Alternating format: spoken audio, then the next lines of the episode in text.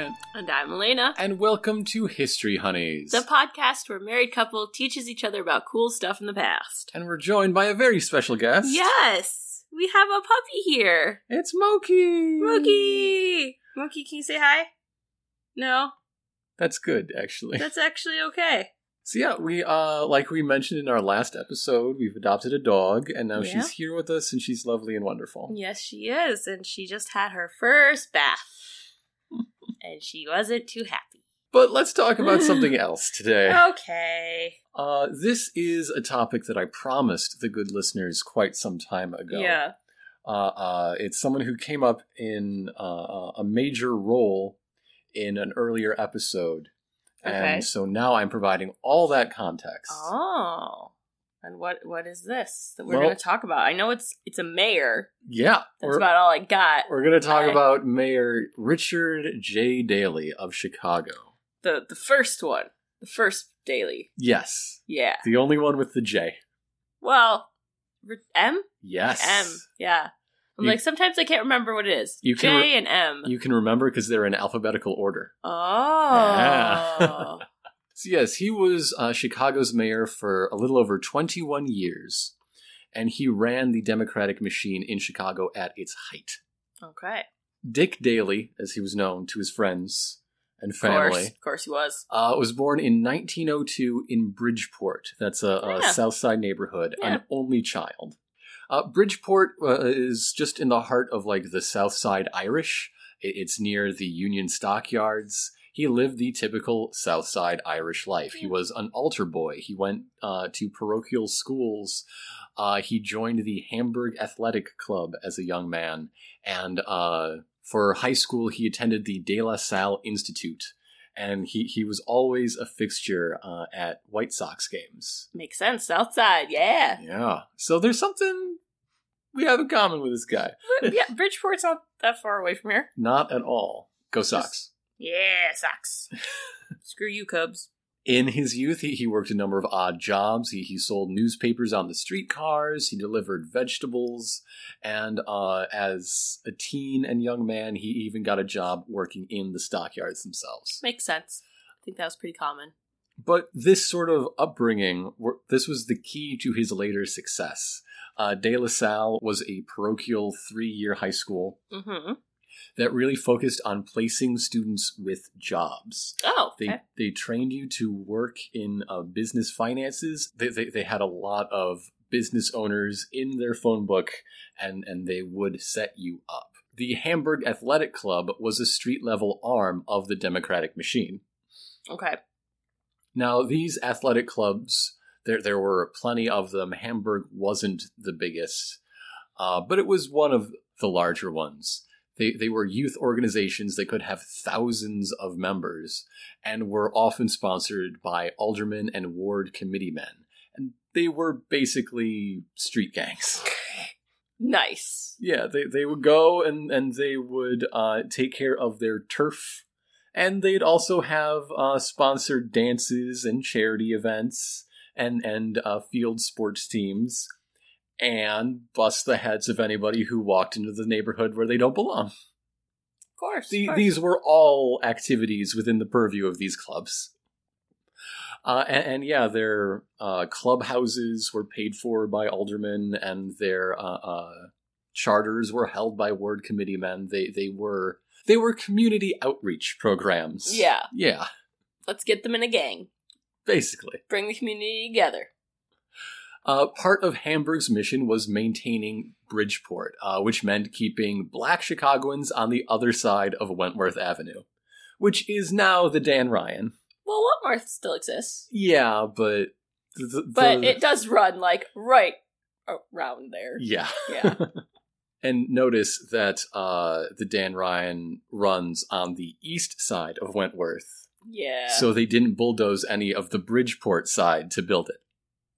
Of course not. Yeah. Of course not. Uh, the 1919 race riot was the worst riot in Illinois history, with 38 dead, 537 injured. 41% of all encounters, at least the ones that got recorded, were in or around Bridgeport. Uh, this was sparked when a young black boy was seen swimming too close to a white beach, hit in the head with a rock, and died. Mhm. Uh, investigations concluded the riot would have been over by the end of the day if it weren't for the athletic club's exacerbating tensions. That, yeah. Now, we don't know if Daley was involved in any of this violence. What we do know was he was a member at the time. He was 17 years old. Uh, and the, the club elected him their president just a few years later. So there's a good chance. He kept mum on the issue, uh, neither confirming nor denying any sort of involvement until the day he died.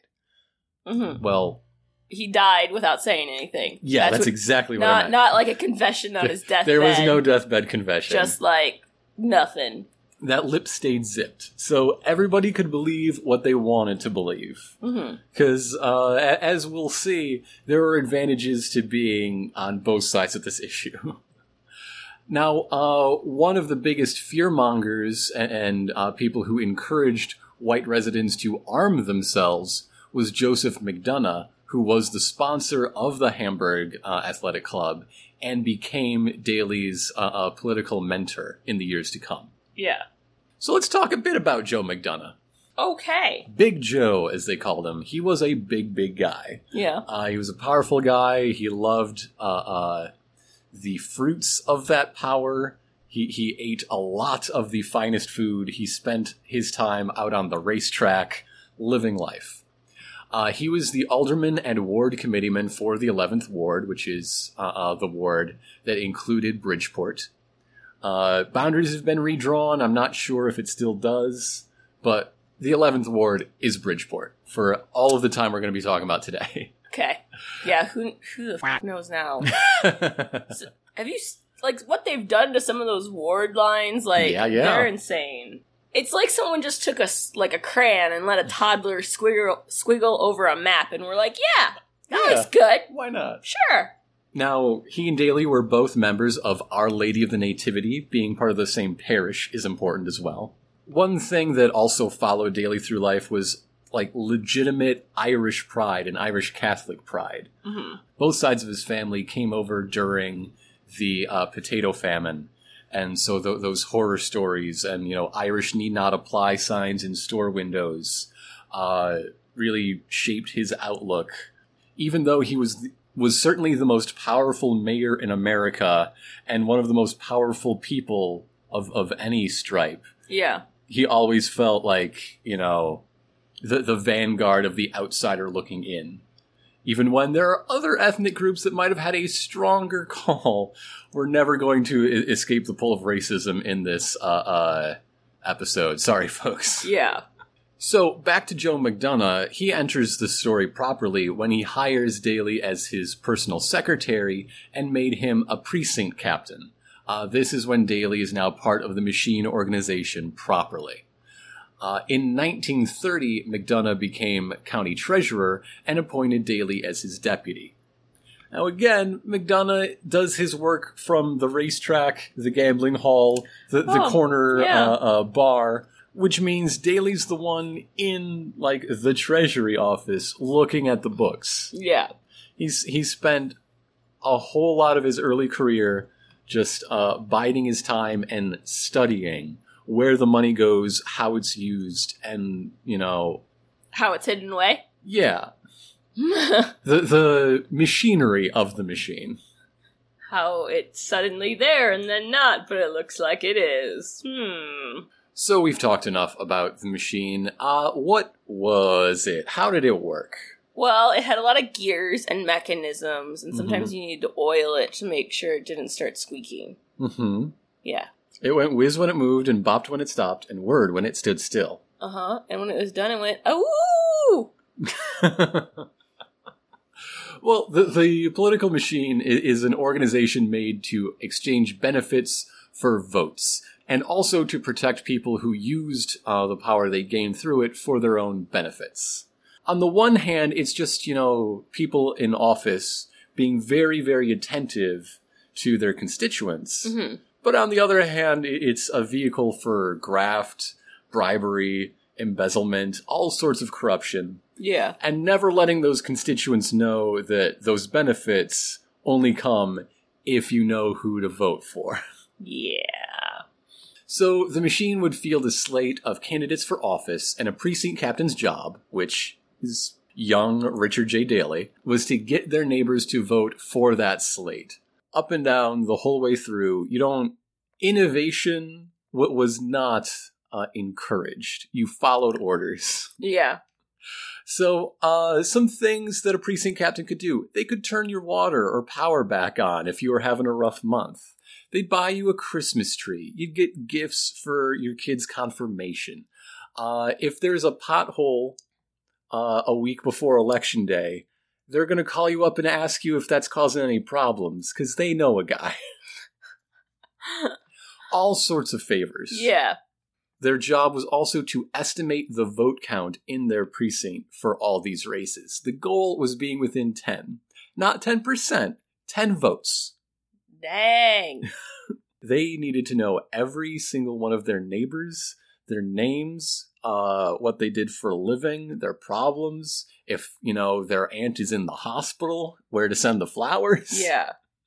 They were the best neighbors you could have because they were in your church, they were in the Elks Club with you, they went to the PTA meeting whether they had a kid or not. So uh, in 1934, uh, McDonough died. So uh, a lot of people were expecting, you know, his, hand-picked personal secretary, his associate, his protege Daley to put himself forward to fill his shoes, but instead he followed orders. Committee chairman uh, Pat Nash and Mayor Ed Kelly were in charge of the machine at the time, and they uh, made Babe Connolly the ward committee man, and Thomas Doyle uh, was called back from the U.S. Congress to become an alderman. Uh huh. Because, yeah, that's, that's, you know, a promotion. In Chicago, it Yeah, could be. in Chicago it could be. so, uh, patience, being a team member, these were Daley's uh, uh, keys to getting ahead. Now, Doyle died, and Connolly took both seats. When did he die? just a year after Th- this sort of um, balancing act that uh, Nash and Kelly set up in the 11th did not last for long. Mm. Too bad. So somebody else died, though. Representative David Shanahan of the Illinois legislature in 1936. Daley took some initiative this time and showed that his precinct organization could deliver votes. He won the seat in a write in campaign as a Republican. Oh my god. He got all those neighbors that he knew and loved to Yeah. just write in uh, Richard J. Daley on their ballot for the special election. Nice. So, uh, for years, uh, Mayor Daley was technically a Republican on paper, but he caucused with the Democrats and he uh, uh, represented the voice of the city of Chicago and the people of Bridgeport as a, a Democrat uh, uh, machine member. Mm-hmm. 1936 is also the year he married his wife Eleanor after six years of dating. It's a long time back then. Patience in all things. Yeah. He took nine years to finish law school. He just really was in no rush. he was never a very great student. Uh, the first few years were him like getting his grades up to actually be eligible for the law school part of law school. Ah. But yeah, uh, he never practiced law. He just worked in government, but he had that law degree. He Just could have if he wanted to. Just in case. You never know. The the the Daley's first date, Sox game. Oh yeah. they went on to have seven children. It's a lot of children. Guess what? One of them was named Richard. Yeah, their first son. Yeah. He'll come back later. trust me. Okay. In 1938, Bridgeport State Senator Patrick Carroll dies. Daley took that seat. Nice. For his loyalty and, and, and his uh, representation of city interests, Daley's given the unelected position of Cook County Deputy Comptroller. Basically, that's the treasurer without the title or having to worry about elections. Mm-hmm. Isn't that now an elected position? Because I remember seeing commercials last election for comptroller when they're like, "What's a comptroller?" Let me tell you, you should vote.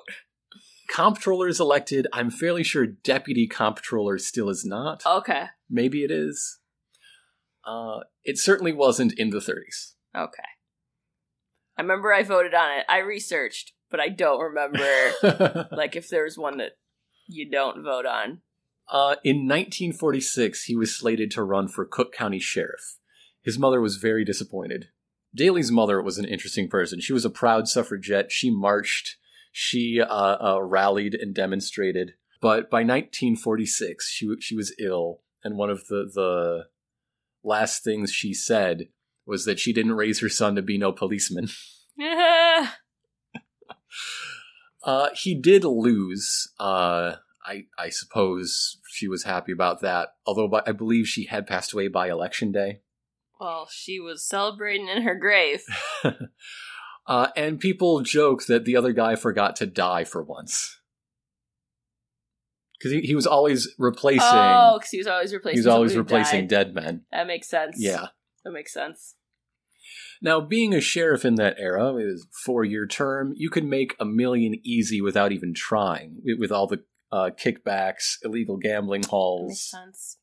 Uh, Payoffs. Yeah. but uh, it would also end your career. Daley might have been lucky to lose. Oh yeah. Th- this was a time when people in statewide and national uh, uh, office were using uh, uh, busting corrupt politicians on the local level as a springboard to that uh, uh, notoriety. Yeah. So you, you'd be able to retire, but also forced to retire. Uh, in 1947, he finally took over the 11th Ward as a ward committeeman. And uh, A. Daley has held that position until this day for the last 70 years. My God.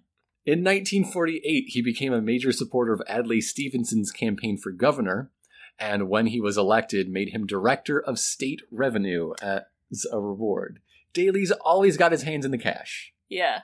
Is that the Stevenson that the Stevenson Expressway is named after? Probably. We've also talked about Adlai Stevenson in an earlier episode. I was gonna say episode. it sounded familiar. Daley would later help engineer Stevenson's nominations for president, which is when we talked about him in the Oh, presidential yeah. uh, TV ad Yeah. episode for 52 and 56. Remember that now. He lost to Eisenhower twice. Yo. Daley then served two full terms as Cook County clerk, replacing a clerk that had died. Well, you know, if you have to work in the Cook County Clerk building, you're gonna want to die. Now, he did streamline the marriage license process. Well, no one's happy in that building, so apparently he I don't know if it's that good. It does make me wonder how awful it was before him. That was the worst thing ever. we were like, oh, we can go get the dog registered at the Cook County Clerk. I'm like, "Fuck no, I'm doing it online. I will wait the whatever many days for it to come. I am not going into the Cook County Clerk. It's a sad place to be. So in 1953, uh, there were a lot of shakeups.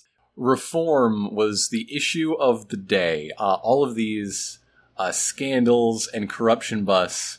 Uh, the machine was afraid that people weren't going to, to take it anymore and there'd be some sort of voters' revolt. So they started fielding reform candidates of their own who would say the word a lot as long as they didn't do it too much. Yeah. Yeah. This is when the, the organization elected Daley as chairman of the Cook County Democratic Committee. Uh, he was then in charge of slating every candidate for office, in charge of the party machinery, in charge of the 40,000 or so uh, patronage jobs that could be uh, exchanged, basically in charge of the city. hmm Now, we, we didn't mention it earlier because it was a little above the pay grade of a uh, precinct captain Yeah. but there are a lot of jobs to be exchanged for. You know, if you could deliver your vote and your family's vote, you get a Christmas tree, you get your pothole taken care of. If you deliver, say, all your employees' votes, you get some city contracts. If you deliver your apartment building's votes, you get a city job and a pension.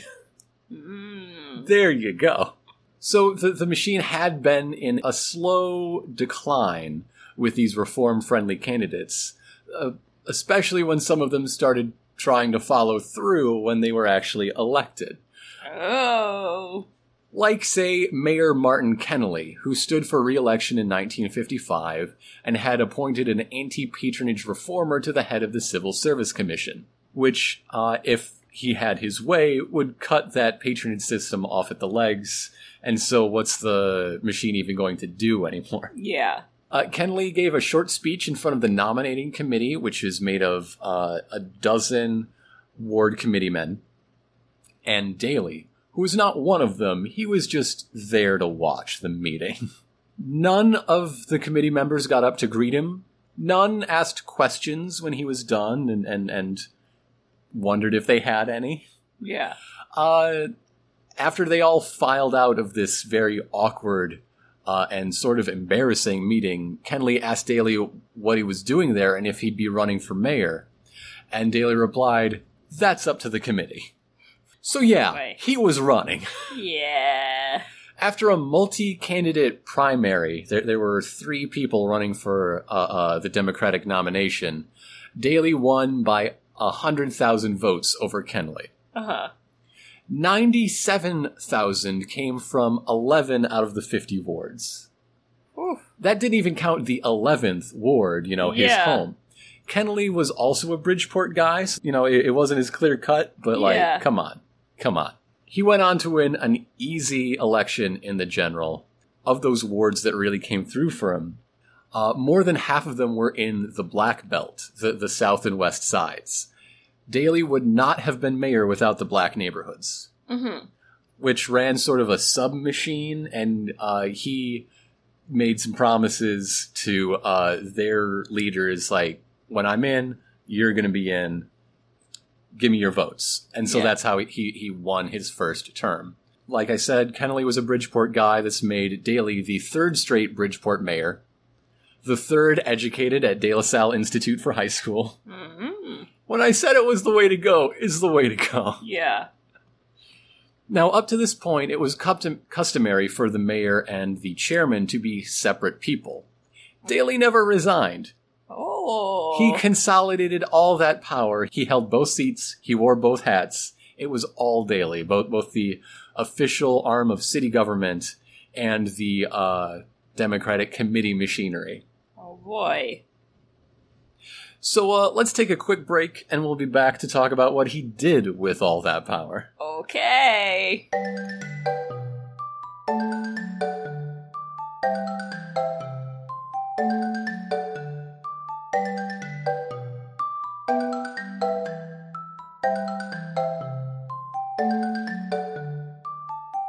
Back, everybody. Hello. So tell me about what happens. What ha- what happens? Yeah. Well, what happens Oh, no. is Richard J. Daley becomes An asshole. the the mayor of Chicago. Oh. Does he become an asshole too? I feel like he his personality never changed in oh, life. Oh, okay. So if he was, then he already had been. Okay. His legislative agenda, let's say. As mayor, his policies focus on the cultivation and use of power.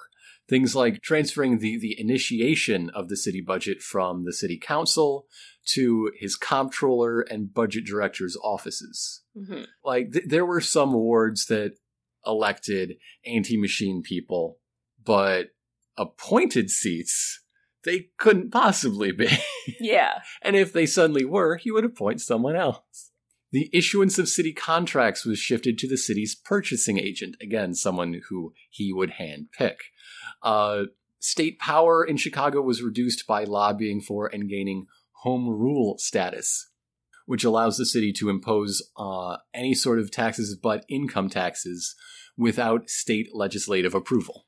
Oh. They've had a lot of fun with that hmm over the years. He also had a real focus on large building projects, big pride, big revitalization, big opportunities for graft. Yeah. Yeah. Uh, making sure that uh, contracts went to good friends who uh, knew who their friends were. Ah. Things like the Jardine water purification plant. That, that's the giant plant just off Navy Pier. It has the highest capacity in the world. I did not know that. Yeah. McCormick Place, the biggest uh, meeting center in North America. It's, it's gigantic. hmm Uh, the Hancock Tower, which was the second biggest building in America when it was built. The Sears Tower, the biggest building in the world when it was built. uh, major expansions of O'Hare Airport to become the busiest uh, airport in the world for A 15, 20 years. It, it held that. Uh, the policy was to dump as much investment and development into downtown as possible, keep the city thriving, growing, and working as the rest of the Rust Belt declined. hmm So Detroit, Cleveland, Indianapolis, Pittsburgh, Yeah. Chicago's not going to go that way.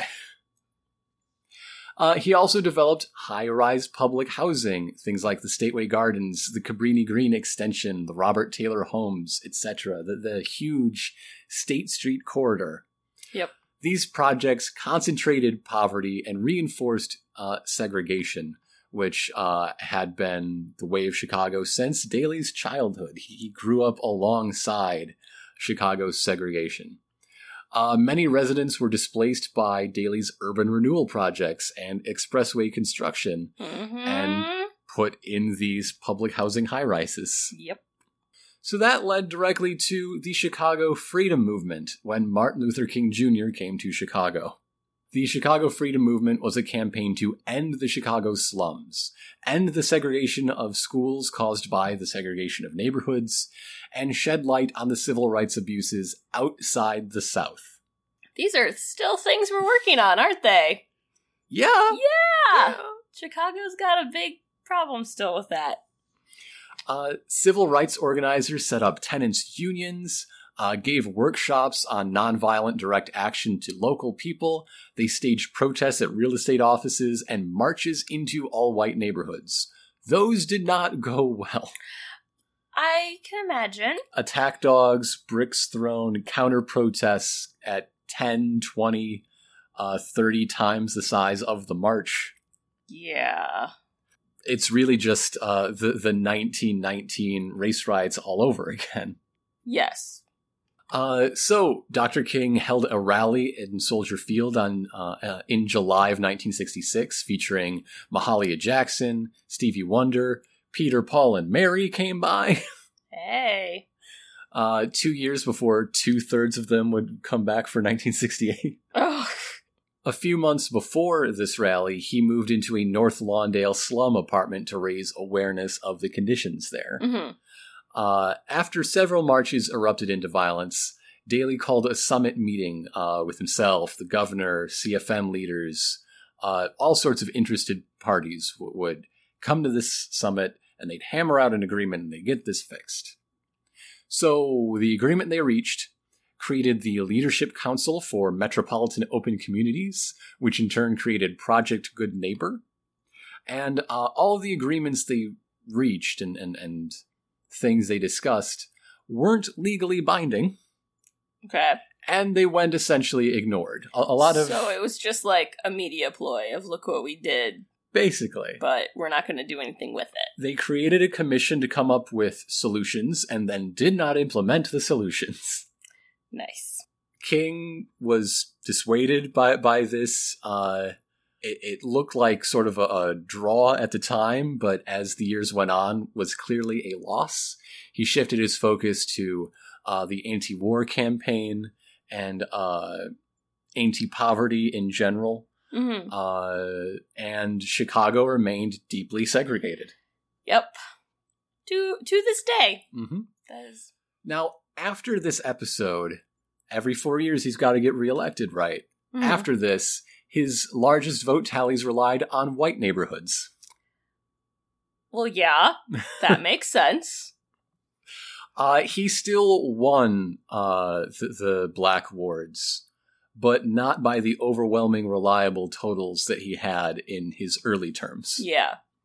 all this time uh, uh, running parallel, he rose to national prominence.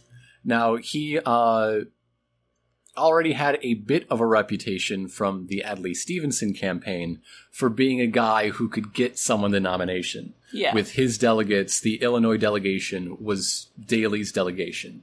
He did it again in 60 for Kennedy uh, to get the nomination, and famously, uh, his ability to get out votes won uh, Kennedy Illinois' uh, uh, electoral votes in the general.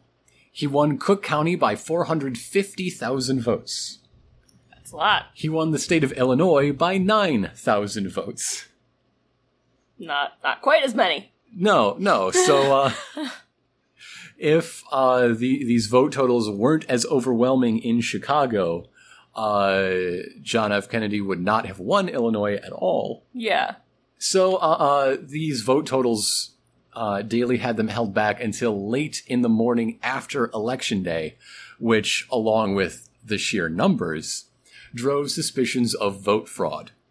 Ah. No fraud was ever proven or demonstrated, but you will still hear people talking about uh, how, how Daley drove, you know, the Get Out the Vote campaign so hard that uh, uh, the, the cemeteries were all making sure that uh, uh, they had uh, ballot boxes in them. Well, you know, there are a lot of ghosts. the spookums have a right to their voice as well. If they don't get a live rest in peace, they should be able to be active in the community. Now, some of the some of these challenges did lead to uh, uh, recounts, but they moved the totals by a few hundred, not the thousands needed to make any sort of difference. Uh, and this only solidified Daley's reputation as a kingmaker, someone who can get a Democrat into the White House. Uh, Daley himself was probably the biggest believer and advocate in that reputation. I mean, hey, he got uh, Kennedy to win the uh, nomination on the first ballot. He got that huge vote. If he didn't, then Kennedy still would have won. He would have had to have also lost Texas, but hey, I don't want to burst anybody's bubbles. President Johnson, who followed uh, uh, the assassination, of course, was also a believer in this reputation. They uh, spoke a lot. Uh, there are nine hours of recorded conversations with uh, between Daley and Johnson in the White House. That's a lot. They they seem to be uh, perhaps friends, but certainly political allies. They they discussed the events of the day. There are even recordings of Daley having a, a rather low opinion of Martin Luther King after the Chicago Freedom Movement and dissuading Johnson from having him involved in his civil rights legislation because you know he's a faker who's out for himself and he's going to turn on you. Mm. Oh, Daley. So to to hear more about Daley's national profile in the uh, uh, Johnson era, go ahead and listen to episode 16, The Battle of Michigan Avenue. Yeah. That's the one I mentioned at the top of the episode. Yeah. It's about the 1968 convention and uh, a, a guy called George McGovern having some pointed anti Daley remarks. Yeah. So that comes back in 1972 when George McGovern is the nominee and has Daley's delegation replaced by a new Illinois delegation led by Jesse Jackson. so let's snap back to 1968. Okay. Spring 1968. It's a uh, lovely time. There were flowers blooming, lots of rain. Yeah, lots of smoke, lots of fire, lots of. Because in April, yeah. Martin Luther King Jr. was assassinated. Yep. Riots broke out in over 100 cities. Chicago had one of the largest. Uh, Chicago's riot lasted two days, left 11 people dead, 48 were wounded by police gunfire, and over 2,000 arrests. Now, the South Side was generally pretty safe. The South Side gangs kept order in their neighborhoods, uh, in part because they were informally under the table working with King during the Chicago Freedom Movement. Yeah. Uh, and so they they were more organized and more indebted to this nonviolent stance. Yeah. The West Side was just full of pain and anger, and they burned down a lot of white-owned businesses. there were 28 blocks of West Madison Avenue that just burned down. Yeah. Legend says that Daley issued a famous order to the police to shoot to kill arsonists and to shoot to maim or cripple looters uh, during the uh, riot. That is not true. Oh. He did say those words. That is a quote from his mouth. But it came from a press conference he held on the 15th, long after order was restored Oh. after reading a Sun Times story that hinted police may have overstepped their bounds regarding the use of force. Ah. Uh, the, the Sun Times was running a profile on the nine that died. Four of these deaths, uh, the journalist found, were almost certainly shot by a police hit squad who was just running wild and uh, uh, clearly overstepping their bounds. Yeah. Uh, using shells that were overstuffed with shot. Oh, oh yeah. Because, you know, that's what you do when you're responsible. Mm-hmm. And they wanted to run this story alongside the sort of, relatively speaking, puff piece of, you know, so and so had this job and is survived by this family and he loved baseball sort of thing that actually ran. So there's this one little paragraph that sort of casted some doubt on police behavior. Uh, because editors squashed the other one that would explicitly talk about the things they found in their investigation. Yeah. So then Daley came out swinging to defend the police, as he always did. Would, would you like to read this quote? I have conferred with the superintendent of police this morning, and I gave him the following instructions, with I, which I thought were instructions on the on the night of the fifth that were not carried out. I said to him very emphatically and very definitely that he should issue an order immediately and under his signature to shoot to kill any arsonists or anyone with a Molotov cocktail in his hand in Chicago because they're potentially murderers and to issue a police order to shoot, to maim, or cripple any arsonists and looters. Arsonists to kill and looters to maim and detain. So yeah, that came out uh, a week or so after the riot, and he meant it as a blanket policy for the future. Ah. With the assumption that it was always what the, the Chicago Police Department superintendent would certainly order, because it only makes sense. There was some blowback here. Yeah. Yeah. Neighborhood advocates, community groups, civil rights leaders, religious leaders were all saying, uh, and anyone who uh, uh, believes in limiting police brutality Mm-hmm. Uh, it was like, you cannot say that, and you Yeah. can't do that. And That's not a thing. the You police do. superintendent had some problems himself. How do I follow this thing that the mayor is telling me to do and not write an order that's directly against federal law? Yeah. Yeah. so he did issue a standing order that uh, all arsonists sh- in a riot situation should be dealt with uh, uh, necessary force in regards to this other statute that's mentioned in it. But if you reference that statute, it is the hard guidelines for poli- use of police force. Of course. So like it, it's very letter of the law, but really though, don't shoot to kill. Don't ever that's not what we're supposed to do. yeah. Like don't don't don't do that. So two days later in uh this press uh pressure and community pressure, he calls another press conference. Uh-huh. Would you like to read this block Sure. quote?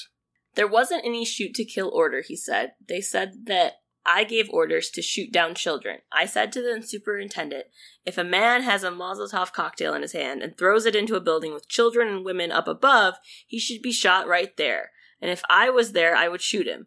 Everybody knows it was twisted around and they say Daley gave orders to shoot children. That wasn't true. I mean kinda. It was kinda true. Kinda. So, so while we're talking about famous quotes, this is when his uh, press secretary Earl Bush gave his most notable quotable. They should have printed what he meant, not what he said. Daley wasn't a speaker. He was a patient, not particularly bright student who followed orders and, and made sure the system that worked worked. hmm Uh, he was not eloquent. He, he always had an image of the way the city ought to be. And the way the city ought to be is you respect the police and you trust the police to do their jobs. Yeah. That's what his idea is. Yeah. So you don't say that there are police hit squads. You don't even hint it. And it, you, you don't say that he's telling cops to shoot people in the street just because he thinks that active arsonists and looters are very, very dangerous and should be dealt with harshly. But then it comes out with these words. Yep. Yep. Like we talked about in that earlier episode when he said, uh, the police aren't there to create disorder, they're there to preserve disorder. Obviously not what he meant, No. but he's not a he's not a great speaker. He's no, just not. He's not. He's really not. So as, Did, did he not have like he needed like a press person. poor poor Earl Bush. He needed he needed you know some some people there being like "Mm, say this instead. Just read the card. Read the card. read the statement we wrote. As late as 1976, Daley was still defending his decision and words in party meetings my god. to people who were like, "Yeah, that was that was 10 years ago. Just chill." Dude, we don't stop. Just stop. So in, in 1975, Daley won his g- biggest vote total for his sixth term Mhm. with 76% of votes cast. That's a lot. That's a lot. Uh, on December 20th, 1976, early into this uh, uh, sixth term, at age 74, he, he suffered a heart attack and died. Over a 100,000 mourners visited his casket at Our Lady of the Nativity. What? What? I- including President elect Carter, uh, even though he didn't deliver Illinois for once, mayors from all across uh, the country, and uh, just about every notable person in Chicago. His grave marker is engraved with the Peace Prayer of St. Francis uh, on the south side. And without him, though, the machine could not survive. Yeah. He maintained his power by never delegating it. There was no successor, there was no protege. Gotta pick who's gonna take over. Uh, and new federal rulings prevented the distribution of patronage. The, the reformers finally got their way. Yeah. And uh, under Nixon for and then Ford, so under eight years of Republican presidents, there was a Republican federal prosecutor in Cook County. hmm So there was somebody actually paying attention and minding the store. Oh, good. especially since Nixon kind of had it out for Daley because he's a paranoid guy who held grudges. Yeah. So various factions formed in his absence and tried to consolidate what power was left. hmm Uh, Michael Bilandic was made acting mayor on the agreement he wouldn't run in the special election. He ran anyway and won the full term. Tricky jerk. now he he was an alderman. Uh, Darlin, could you guess which ward he was from? Eleventh Ward. Yes, he was. That's another Bridgeport boy, four in a row. There we go. Did he also go to De La Salle? Yes, he did. Of course he did. Is is there like motto like we bring out mayors or something? Like come here, you'll be a mayor. Uh, another uh, machine faction was led by Ed Vrdolyak. After uh, Bilandic's popularity tanked at the end of his one term, uh, Vrdolyak's faction elected Jane Byrne to the mayoralty. Yes, she has an interchange right now She does. The, the is almost done. I don't think it's done yet. it's where all of the uh, All the express, Interstates yeah, meet. it and it is insane to look at. I just like woof, woof, woof, all these flyovers and stuff going on. That's kind of a good image of the Jane Byrne mayoralty. She and Vrdolyak had a, a separation of ways in the middle of her term. There were plenty of people expecting Richard M. Daley, the, the eldest son who we mentioned, Yes. to come take over the family store. And he did inherit the, the position of ward committeeman for the 11th. Uh huh. Uh, but he stayed, other than uh, that part, he stayed out of city affairs until 1989. He, he spent his time uh, in the state legislature. So uh, th- this infighting, backstabbing, and people trying to pick up the scraps of, of the reins hmm is uh, part of what led directly to uh, Harold Washington becoming elected mayor, who might get a, a future episode of his own. There's a library. There is a library. Put a pin in that one. I like Harold Washington. He's great. I like that library. It's good. it's like really pretty. So, today, what is Mayor Daley's legacy? Uh, parts of the machine still continue. There are powerful people who get who who uh, exchange favors and support candidates in exchange for city work Yep. and and city uh, uh, and county resources. Uh, Rahm Emanuel's poor showing in his 2015 reelection was taken by many as a warning. Stop playing ball with national companies who you made friends with in the White House and keep it local. Do your job. Yeah, he still got elected. If he uh, wasn't angering these uh, factions, the, the the thought is he would have won outright instead of having to go to the runoff with Chuy. That was the warning. His eldest son, Richard M. Daley, did come back uh, to run for mayor in 1989, served until 2011. That's why a lot of people are really confused about how Daley was mayor for so long. Yeah, he did. How was he not dead? it's a different one. It's a different one. Uh, he slightly exceeded his father's tenure and uh, retired. Many people believe uh, after uh, uh, losing the Olympic bid to Rio. Yeah, He's like, well, that was. if I'm not going to be the Olympic mayor, I'm going to get out and enjoy a retirement my dad never could. Yeah, that was definitely like the last push of Mhm. his his his career that failed very badly. Well, there were. There's like 50 cities that apply. He got into the top three. Yeah, Uh, I- I- it's, it's not that bad. personally think that Chicago is like the worst place to ever pick The, ci- for that because the city is so dense already. the city didn't really want it, and yeah, it would The be people didn't a want logistic it. Yeah. pain. It was not supported enough where they Mhm. were like, "Oh yeah, we'll come there." So Oh. we're like, "No, this is not a good idea. You're just going to tear down a lot of people's houses yeah. for stuff that we're not going to use." Well, like father, like son. Yeah, The the middle son, John, is the current ward committeeman for the 11th ward. of course he is. Did they all go to De La Salle? uh, Richard M., uh, like I say, inherited it on his father's death and uh, ran the ward until 1980. John from 1980 to present. There's the 70 years. My gosh. Uh, the youngest child, Bill, spent a year as Obama's chief of staff after Rahm, hmm and three years as uh, Bill Clinton's Secretary of Commerce. Ah, In between, he chaired uh, the Al Gore presidential campaign in 2000 uh, and was played by Mitch Pileggi in the HBO film Recount. nice. We love Mitch Pileggi.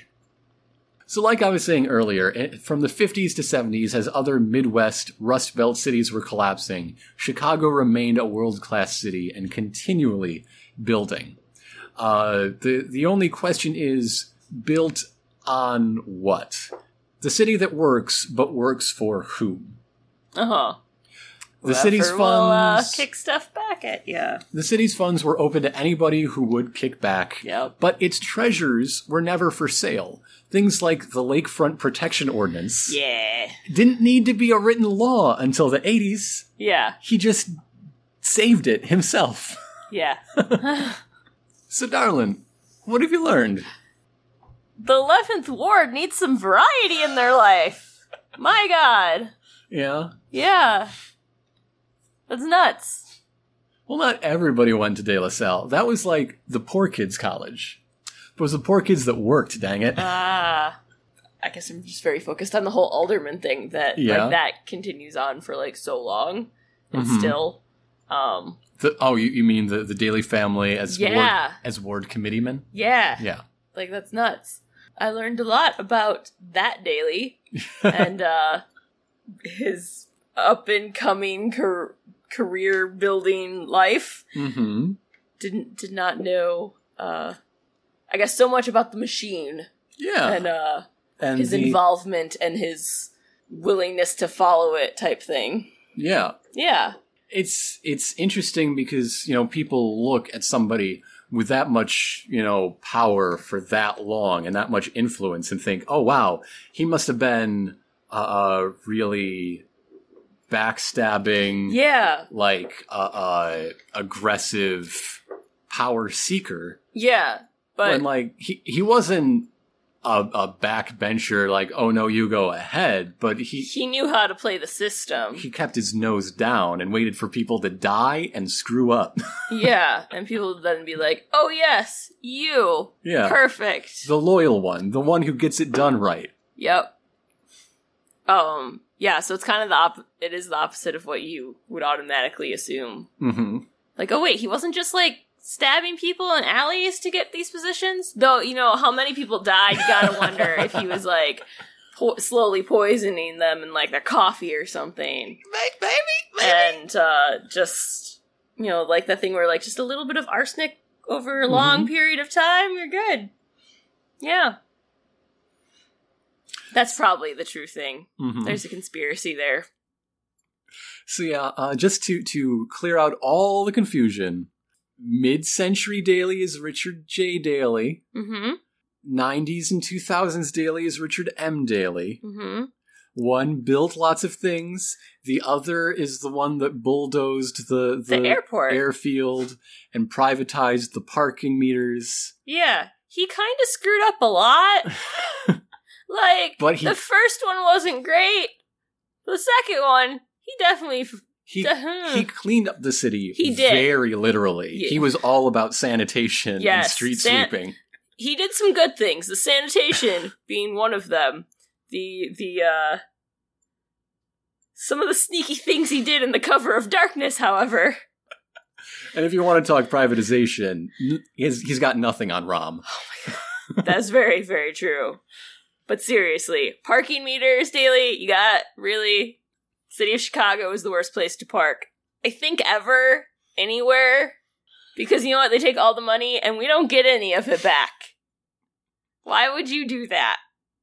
So ghost Daley go question your son. So with that, we're going to take a quick break, listen to a song, and uh, we're going to be right back with some mail and such. mail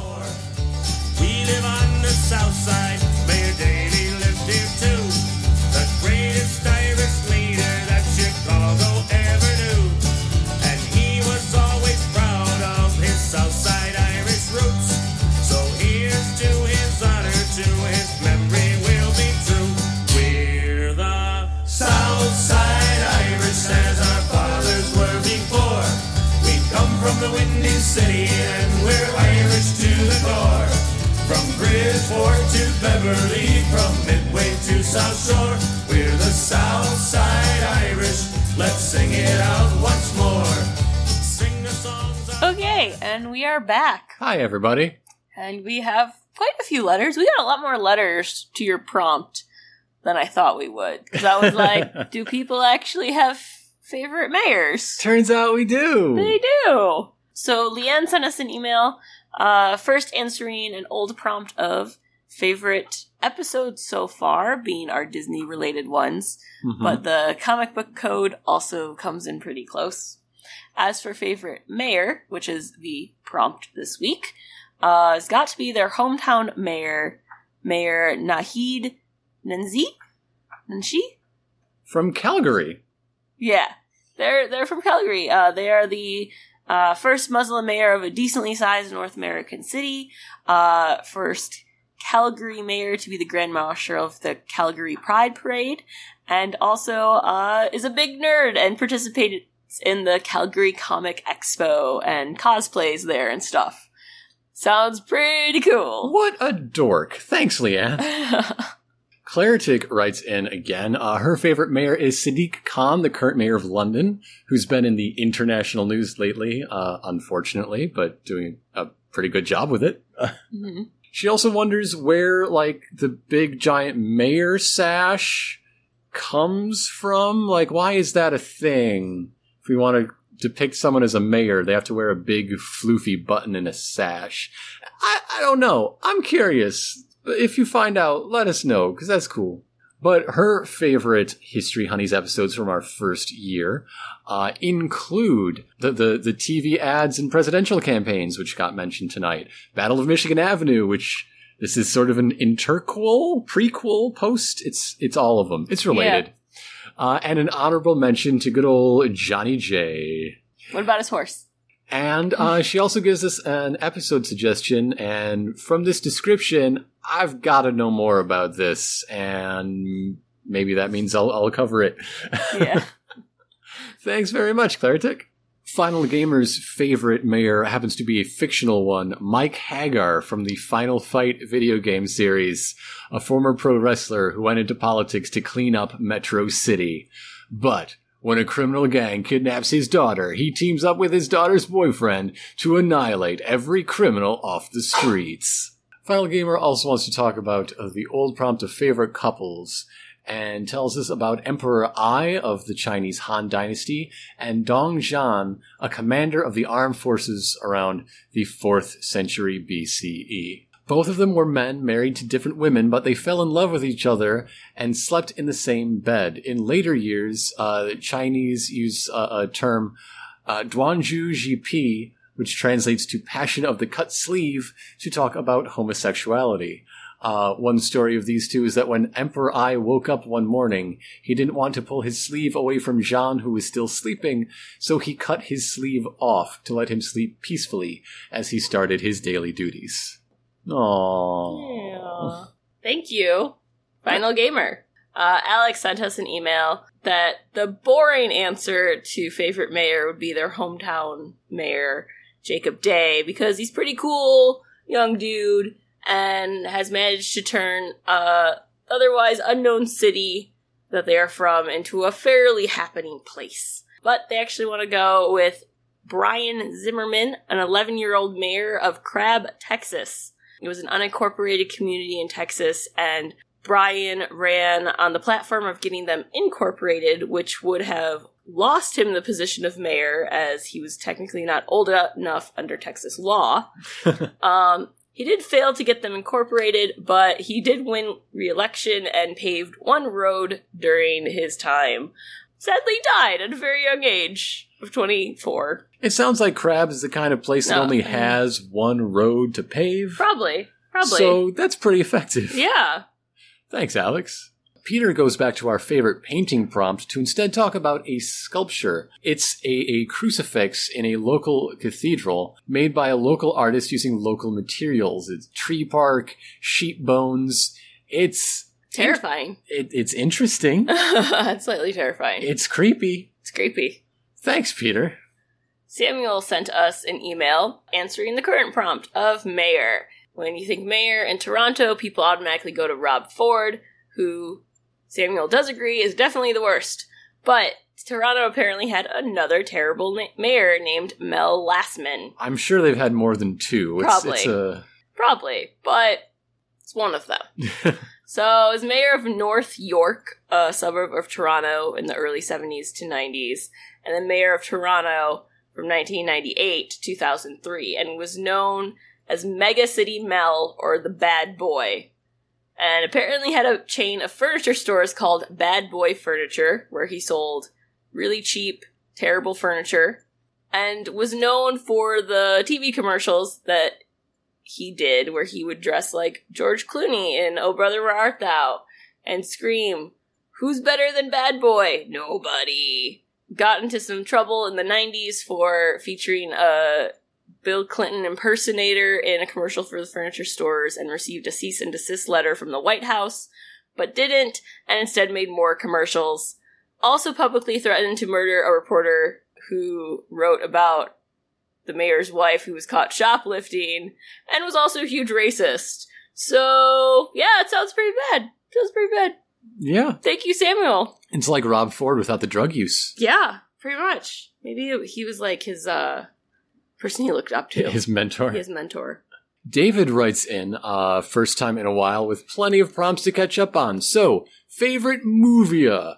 Uh, the Adventures of Priscilla, Queen of the Desert was shown in some specific theaters in Dragorama, which is when uh, a mirror ball and colored disco lights would be activated in the middle of the drag routines. Nice. That sounds fun. Uh, favorite episodes of our fine show: the St. Valentine's Day Massacre Yeah. and the Copper Country Strike. Yeah. Those were consecutive, a, a one-two punch yeah, of, of we, good I guess stuff. we were on stuff really well then. uh, and for our latest prompt of favorite mayor, Uh, Duke, the three time mayor of Cormorant, Minnesota. Duke is a dog. Yeah, I bet he was a good mayor. Probably not racist. Probably not. so thanks, David. Uh, Jeff sent us an email. Uh, their favorite episodes probably would be Epcot. Really like seeing anything that has to do with a utopian I vision, even if it doesn't come to be. Their favorite mayor, they also could have picked uh, several of the dog mayors in America, but they went with Bill Johnson of their birth city of Rochester, New York. Uh, he was a good guy who seemed to honestly care for the city uh, when it was on quite a decline and just tried to do a pretty good job.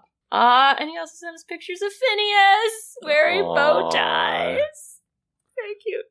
I, I should also thank David for uh w- for pictures of his brother's dog wearing a cone. Somebody somebody got all coned up. Aww.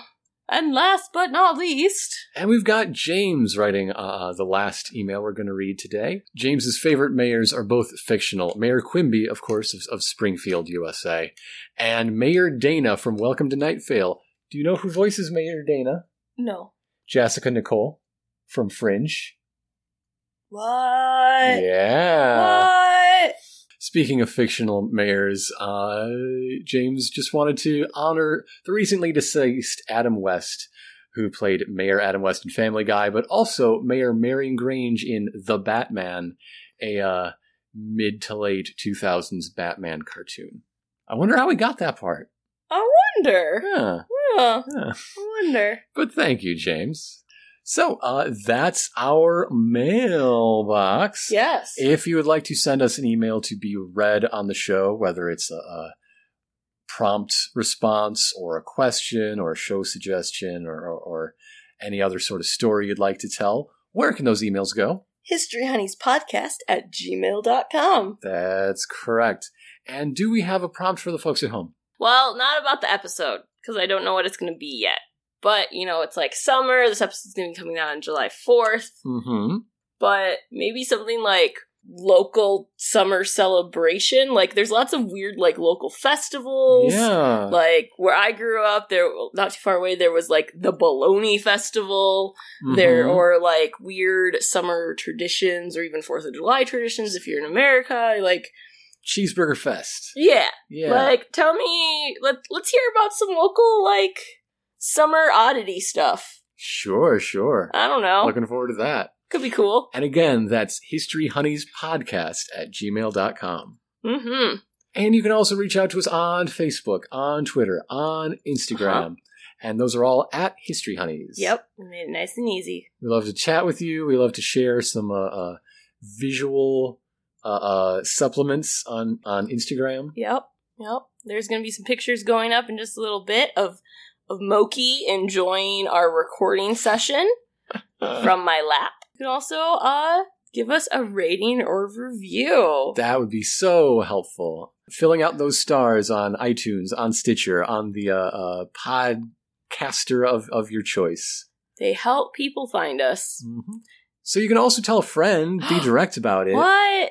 Uh, yeah, we, we love hearing people write into us and say, "Oh, my cousin shared with me this. Oh, I've got a coworker who knows I'm interested in this thing, and you talked about it so wonderfully." Ah, warms my heart. Yeah. And so that's a proven way to help us grow the show, and we do appreciate it so much. Yes. So you can definitely do that. In in case you didn't check it out last time, please uh, listen to the recent Alka Hollywood episode on Tekon Concrete Yes. that features the two of us. Yes, there's also a recent Sex Archie That's episode. right. Uh, while we are on the season hiatus, we are still producing some material, and we had a new one come out as well. It's the first of our Memory Lane series of, Oh. off-season episodes. oh, and there's memories We talk about that I wish I didn't have now. we talk about the 1990 TV movie To Riverdale and Back Again, or Return to Riverdale as as it was retitled on Yeah. the VHS release. So you can get more of us. it's a trip. it, yes, yes, it is. So with that, I'm Grant. And I'm Elena. And history's better With with, your your honey. honey.